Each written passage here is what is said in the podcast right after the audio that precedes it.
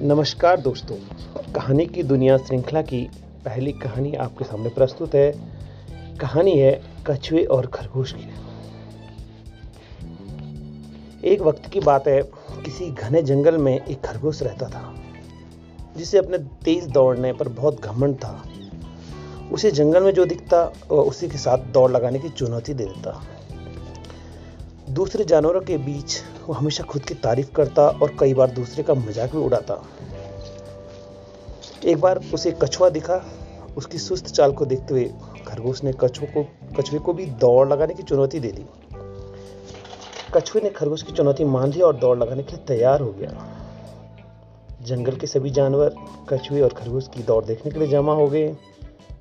दौड़ शुरू हो गई और खरगोश तेज़ी से दौड़ने लग गया। और कछुआ अपनी धीमी चाल से आगे बढ़ने लगा। थोड़ी दूर पहुँचने के बाद खरगोश ने पीछे मुड़ के देखा तो उसे कछुआ कहीं नहीं दिखा। खरगोश ने सोचा, कछुआ तो बहुत धीरे चल रहा है और उसे यहाँ तक पहुँचने में काफ़ी वक्त लग जाएगा। क्यों ना थोड़ी देर आराम ही कर लिया जाए। यह सोचते वो पेड़ के नीचे आराम करने लगा। पेड़ के नीचे सुस्ताते सुस्ताते कब उसकी आँखें लग गई, उसे पता भी नहीं चला। उधर कछुआ धीरे धीरे बिना रुके अपने लक्ष्य तक पहुँच गया। उसकी जीत देखकर बाकी जानवरों ने ताली बजानी शुरू कर दी।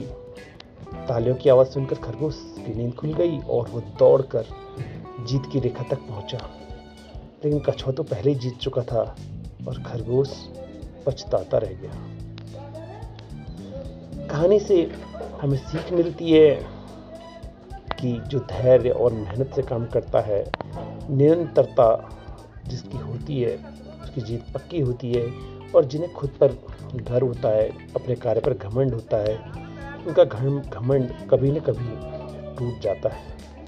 धन्यवाद।